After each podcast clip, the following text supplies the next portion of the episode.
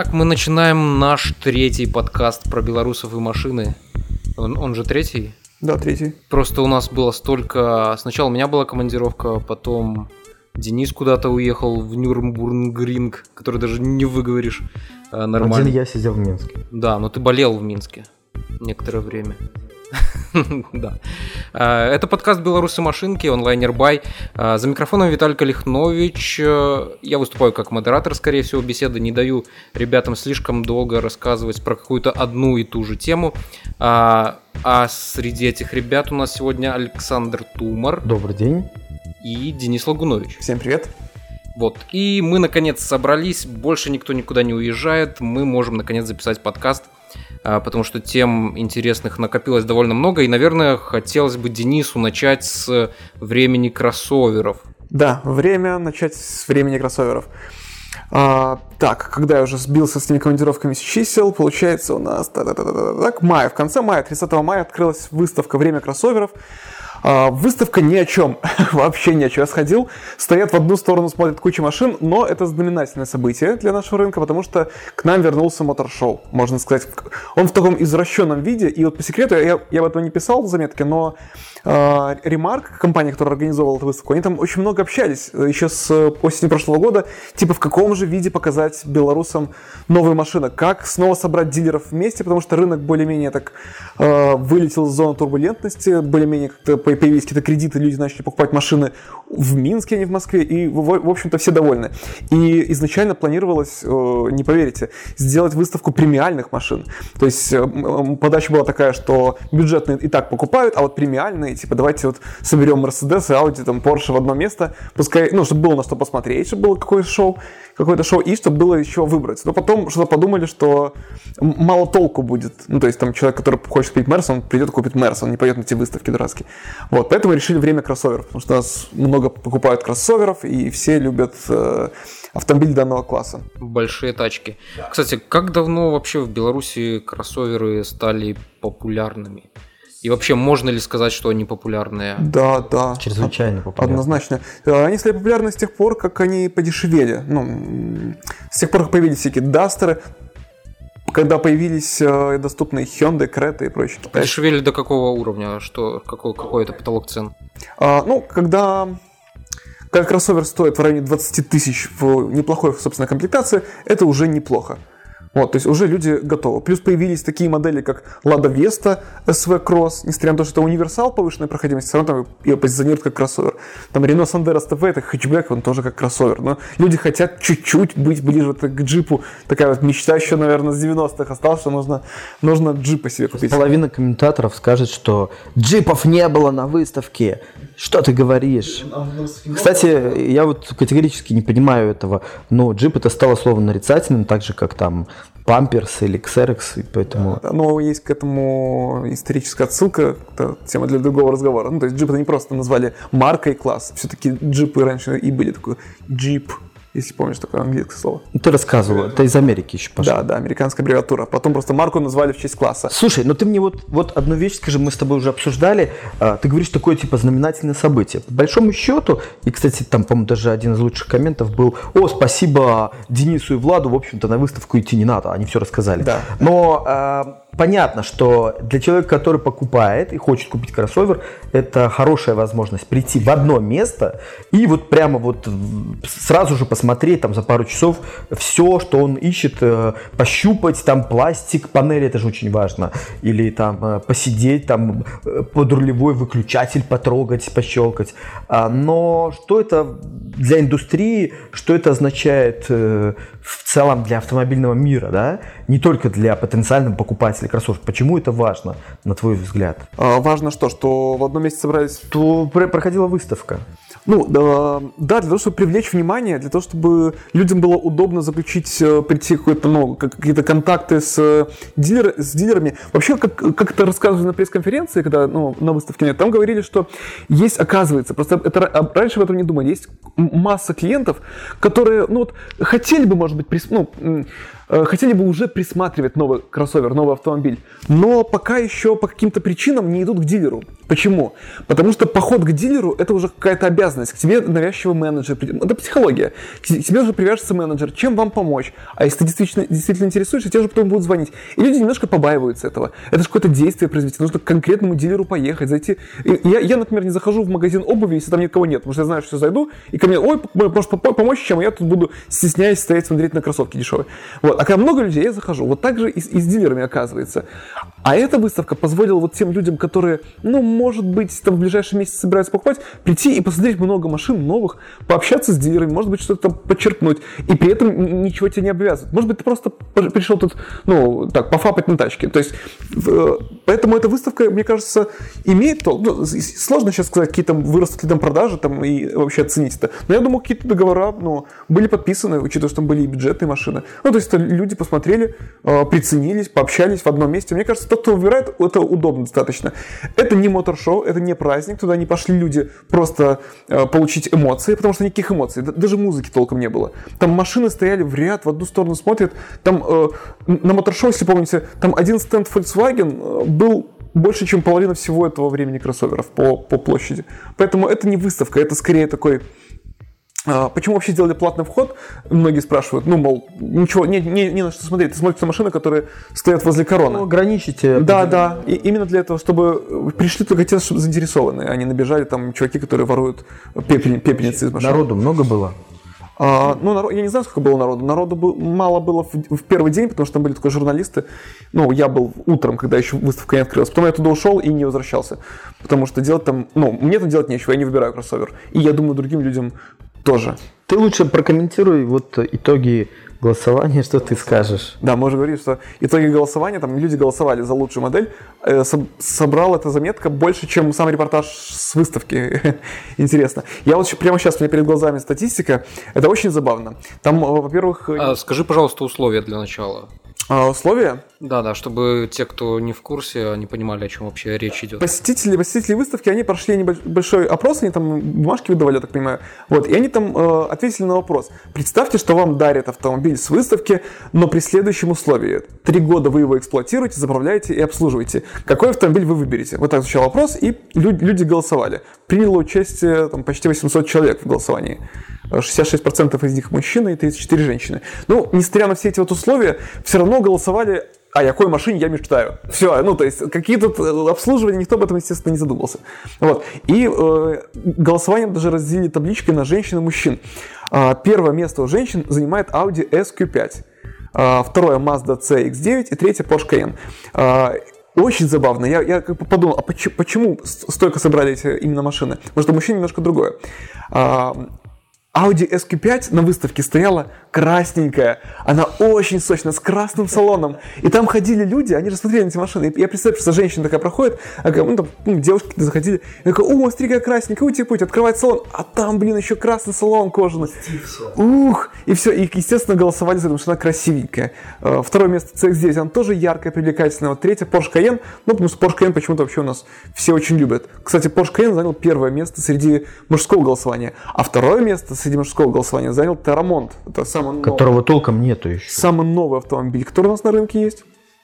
Вот, третья Audi ку семь. То есть мужчины так более голосуют, ну, блин, покруче тачку. Либо Volkswagen, то есть вот люди любят Volkswagen, и Тарамонт занял второе место. Ну, там в комментариях интересно подметили, что они просто продадут этот Porsche Cayenne, купят, чего там было, дастеров и с тещей в Египет сгоняют. Нельзя три года продавать, такое же условие, что вы будете его, его именно эксплуатировать. Я так понимаю, что в условия особенно никто не вчитывался. Не вчитывался, да, сто процентов голосовали. А, потому что они не знают, например, стоимость тормозных колодок на Porsche Cayenne. Да. Причем в мужском голосовании в десятку победителей а, попали такие машины, как там Skoda Kodiaq, Ford Explorer, то есть более практичные. Ну, более практичные. А, а женщины голосовали все-таки эмоциями. У женщин на пятом месте, внимание, Peugeot три тысячи восемь.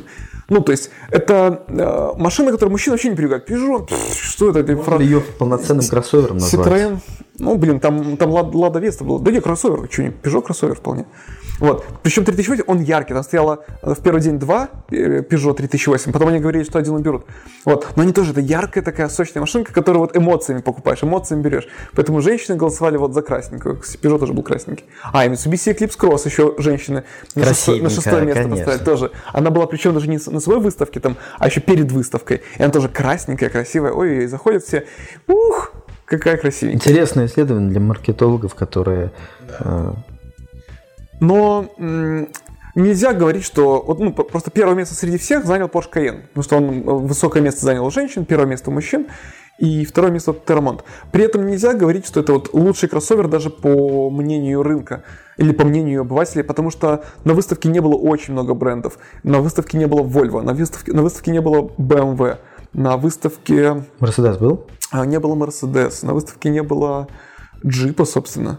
То есть много брендов не представлено. Если помните, Volvo занимала везде первые места. Где мы никакие голосовалки не проводили, везде икс си шестьдесят, икс... Не только в наших голосованиях. И не только в нашем. В Европе, в мире Volvo сейчас рулят. Почему-то вот все очень-очень тащатся. Я помню, ты говорил, что Volvo это для пенсионеров. Это я говорил два года назад. Это я говорил два года назад. Потому что ты теперь уже сам пенсионер. Да, теперь я уже сам пенсионер.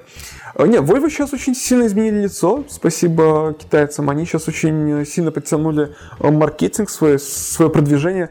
От Volvo предыдущие, вот старые поколения там, эс шестьдесят, икс си девяносто, они действительно были, ну, такими, покупали пенсионерам, потому что они скучные, были надежные и безопасные. Молодежи такое неинтересно.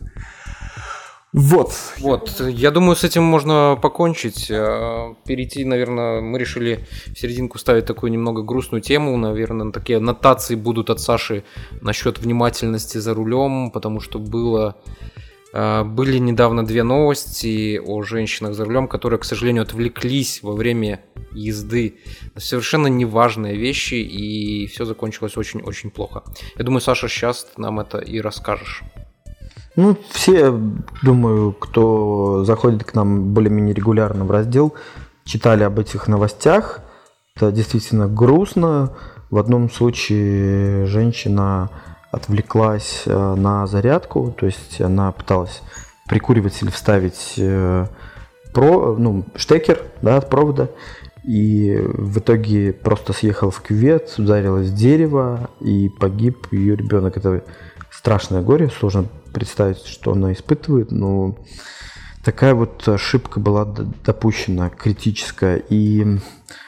Вспомнила СК, Следственный комитет вспомнил, что ранее, несколько месяцев назад, по-моему, или да, два месяца назад, был аналогичный случай, когда тоже женщина, в салоне находились также дети, и она отвлеклась, по-моему, на то, что вытирала пыль на приборной панели, съехала в кювет, и она погибла сама, у нее находилось трое ее детей, то есть ужас, дети остались без матери.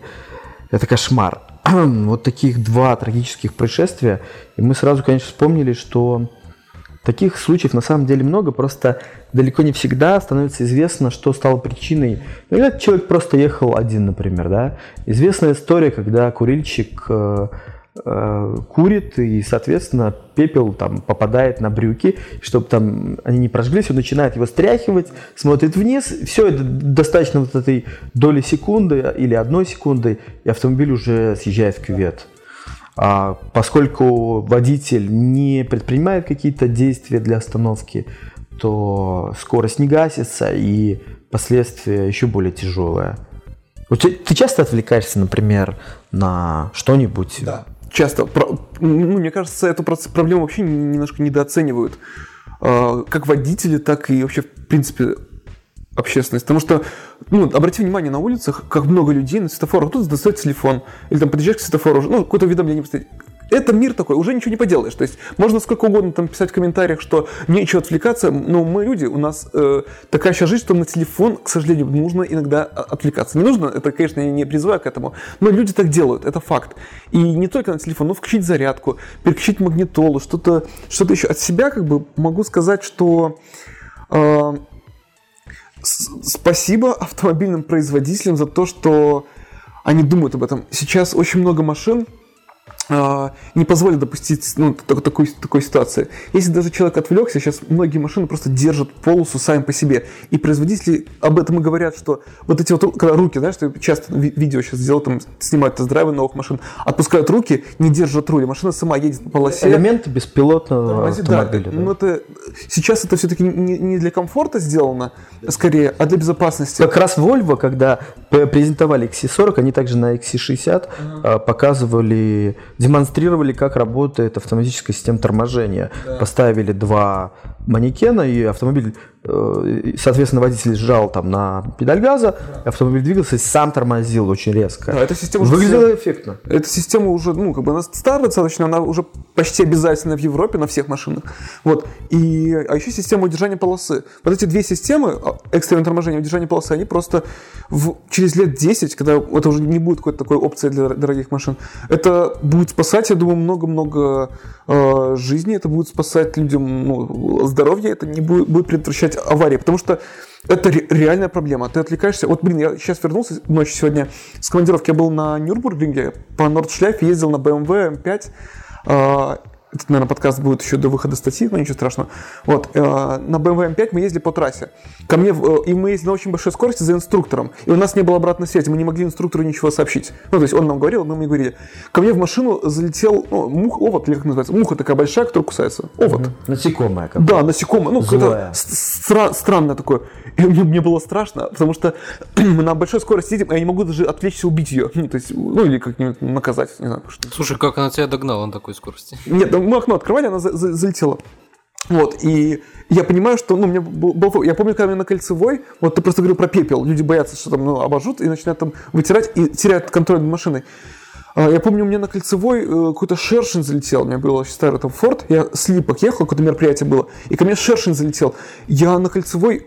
еле-еле съехал. Все время атакуют насекомые. Возможно, это да, шпионы? В- возможно, возможно.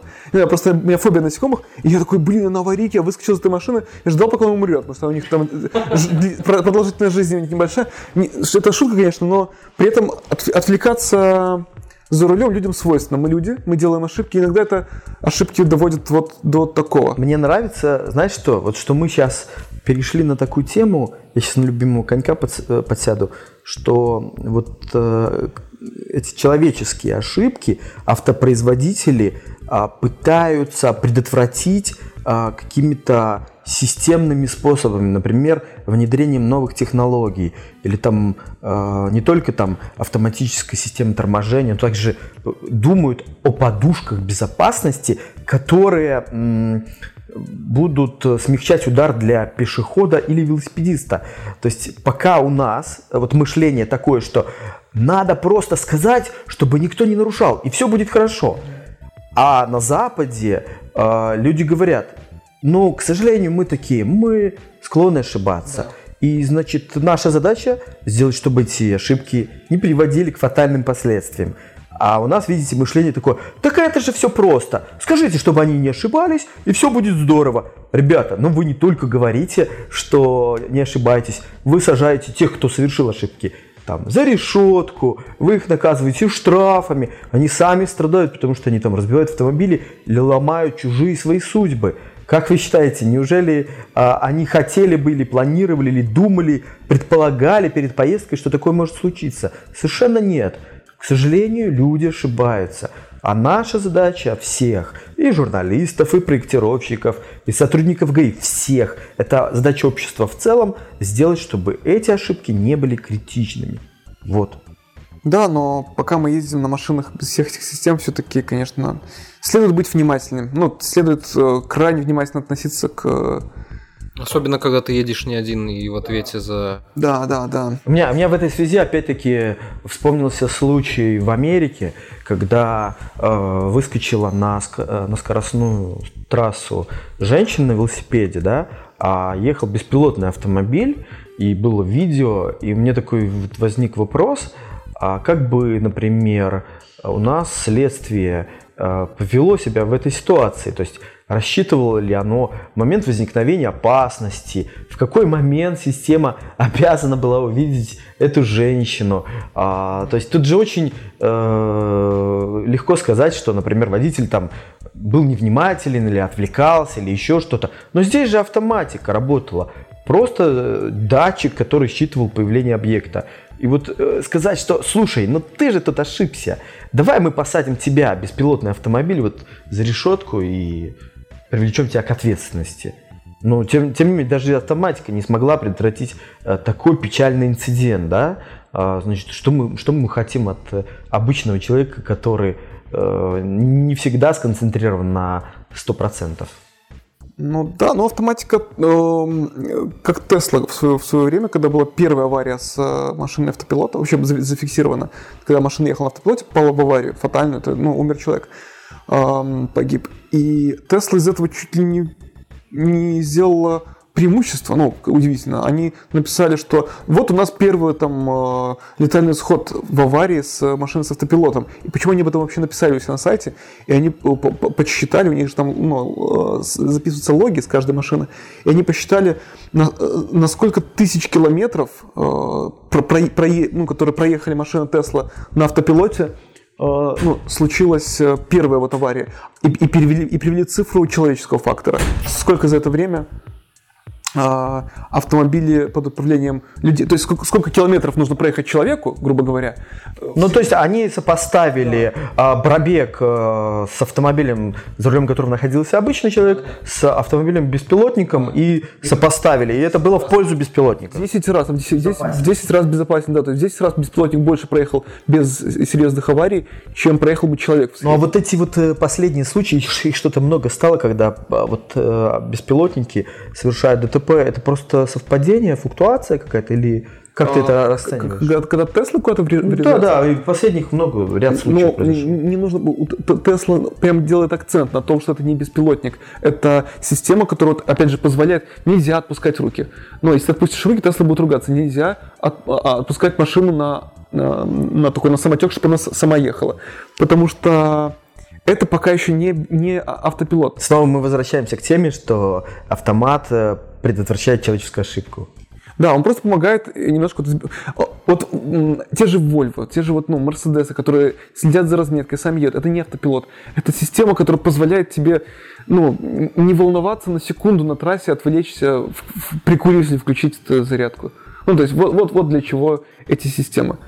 Вот. Ну, пока этих систем нет, я повторюсь, ну, я считаю, что нужно... Просто более ответственно относиться к, к управлению автомобилем. Ну, хотя все мы, все мы отвлекаемся, ничего не поделаешь. Ну, на светофоре ты воткнет эту зарядку. Ну, сядет телефон, так сядет. Слушай, ты, ты просто не ездил с Никитой Лешкевичем в одном автомобиле, потому что он постоянно... Я, я до Каунаса с ним ехал. Я, кстати, меня очень напрягает, когда водитель э, отвлекается. Я даже однажды с нашим, ну, фотографом сильно поругался из-за того, что он э, отвлекался э, от управления автомобилем и там поворачивался, допустим, бутылку воды доставить с заднего сиденья. С багажника? Нет, потому что я сижу на переднем сиденье, меня легко попросить, но он нет, он предпочел сделать это сам. Я говорю, как ты де- ведешь себя, почему так делаешь? А, в конце концов, не только ты находишься в автомобиле, но он этого не понимал. И, ну, были такие вот э, конфликтные ситуации, для меня это неприемлемо. Поэтому была причина ссоры. Насчет того, что люди отвлекаются, да, и, и жизнь стала другой. Мы не только на гаджеты отвлекаемся.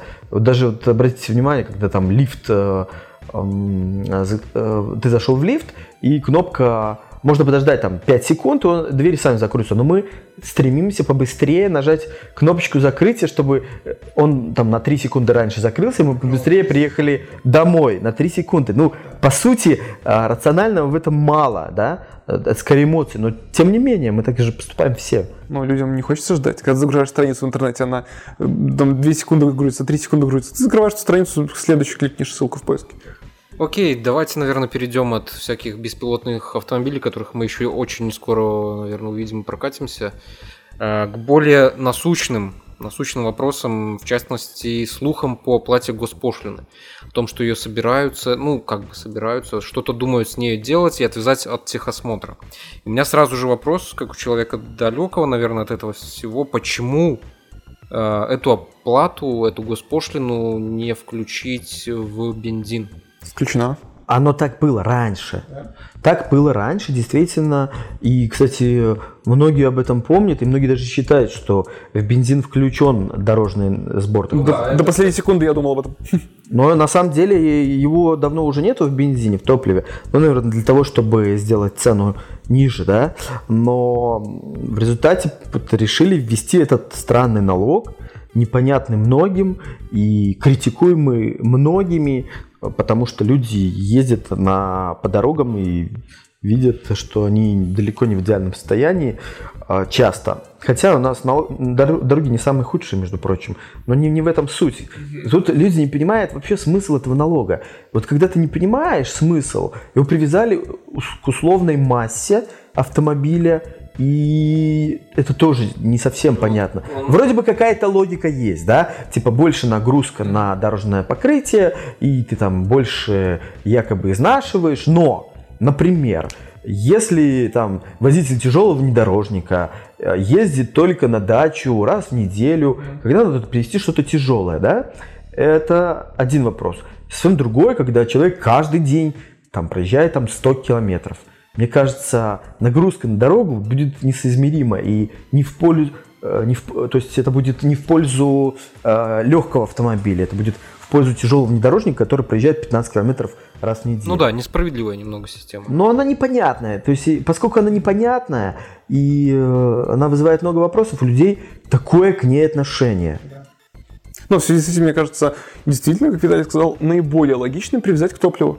Большая машина больше жрет топлива, ее больше заправляют, больше человек со своего кармана платит налогов, ну, соответственно, больше ездит, больше платит, меньше ездит, меньше платит. Ну, все, все очень хорошо. Да хоть в полтора раза повысилась бы стоимость на бензин, ну, по мне так. И... Ну, это, это больно, это больно. Ну, больно, согласен, но не больно э, людям платить. Да люди, наверное, не проходят техосмотр. Так и есть, большинство нашу. не да. проходит техосмотр. Мы специально запилили голосовалку, там сколько, семь тысяч шестьсот не прошли именно из-за дорожного сбора. И пять тысяч триста примерно человек сказали, что всегда проходит ТО. Да, да. Ну, вот. Ну это была реакция, значит, нормальная тоже, значит, тоже реакция людей была, понимаешь? И, конечно, что-то с этим надо было делать, потому что а, ударили по такой штуке, такой, знаете, ну, не совсем хороший, да, и люди перестали проходить техосмотр из-за, из-за налога, по сути, непонятного. И это сыграло свою роль, потому что на самом-то деле вот из-за неисправностей автомобиля не так много критичных ДТП, как может показаться. Но был очень громкий случай возле торгового центра «Замок». Вот, ну и многие, конечно, стали использовать это для того, чтобы вот как, как-то надо усилить техо, контроль за прохождением техосмотра. Появились всякие новости о том, что э, камеры будут следить за этим, и многие считают, что уже следят, но нету законодательных э, возможностей привлекать за счет средств фотофиксации именно по факту непройденного техосмотра. Пока нету этого законодательства, слава богу, и скорее всего не будет, потому что у нас четко есть информация, что действительно госпошлину отвяжут от прохождения техосмотра. Это вроде бы как облегчит задачу э, техосмотру, системы диагностики, но возникает другой вопрос, а что же придумают взамен?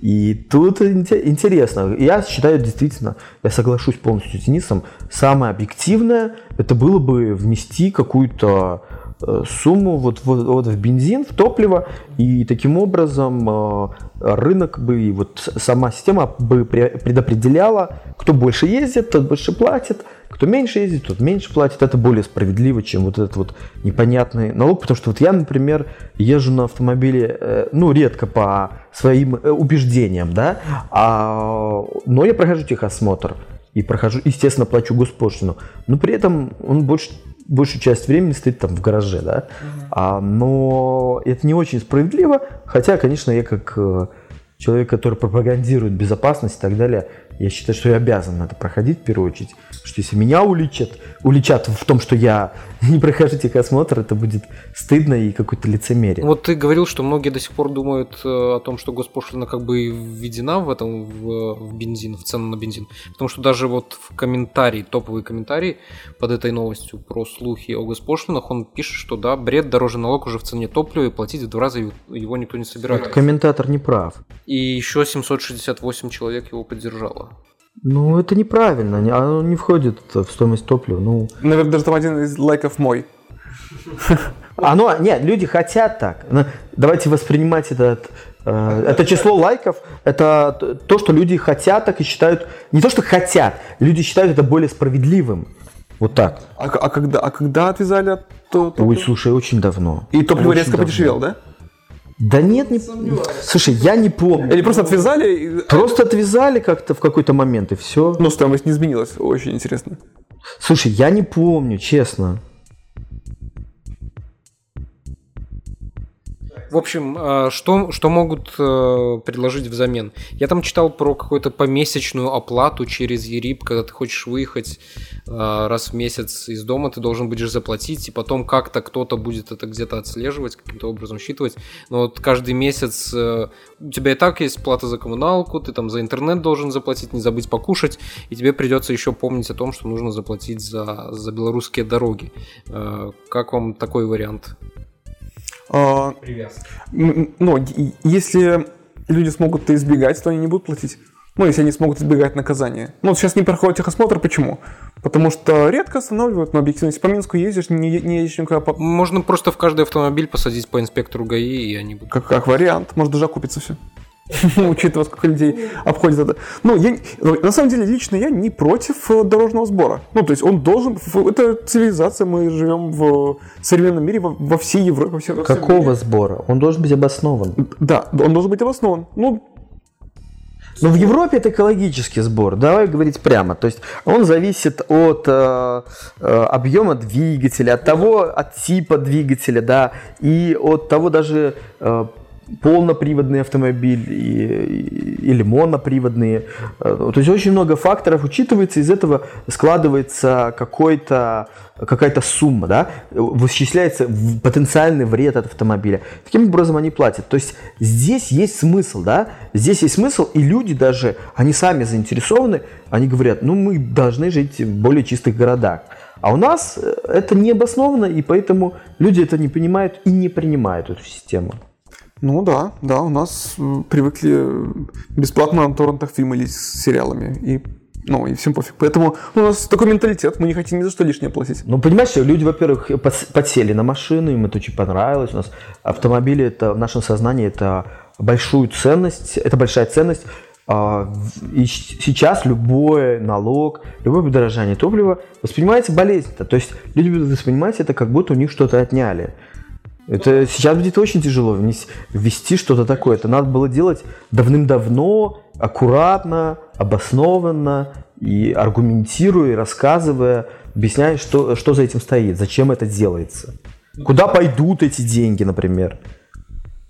Ну, грех белорусам жаловаться на плохие дороги или, что-то, или на плохие парковки. У нас, у нас отлично все. Для автомобилистов у нас страна идеальная просто. У нас, отличные, у нас отличные дороги. У нас всегда припаркуешься где угодно. Ну, тот, тот, кто говорит, что ой, в Минске поездим, у нас по Минску, у нас пробки, парковок нет. Поездите где-нибудь, не знаю, по, по любому европейскому городу. У нас все отлично. С пробками, с парковками, с дорогами. Все у нас хорошо.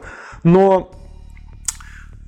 У нас очень дешево владеть машиной. Вот что, ну, как бы беспокоит лично меня. Что любой человек, у которого даже нет денег, он может э, на пятьсот баксов купить себе какой-нибудь там старый-старый Редван и ездить на нем, в принципе, вполне легально. Ну, не проходя, например, техосмотр, не платя страховку, и он э, ничем особо и не рискует. Ну, попадет на какой-то штраф там раз-два.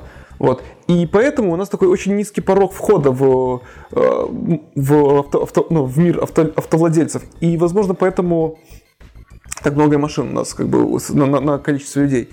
И вот этот э, какой-то обязательный налог, возможно, как бы немножко э, повысил э, повысил как бы стоимость владения машины. Да, да, то есть не то, что я там хочу, чтобы там те люди, у которых нет денег, там перестали покупать себе там старые корчи, нет, не, не за это, а за то, что чтобы мы превращались все-таки в такой более-менее цивилизованный автомобильный рынок, автомобильную страну, потому что у нас машин много, ну, там уровень чуть ли не как в некоторых европейских городах, но при этом, когда я еду, например, по городу, там передо мной какой-нибудь там старый какой-нибудь корч с, вызна... с вырезанными катализаторами коптит, и мне нечем дышать, то мне... я такой думаю, блин, ну, а не должен ли я выйти сейчас на светофоре, набить ему морду? Ну вот, честно.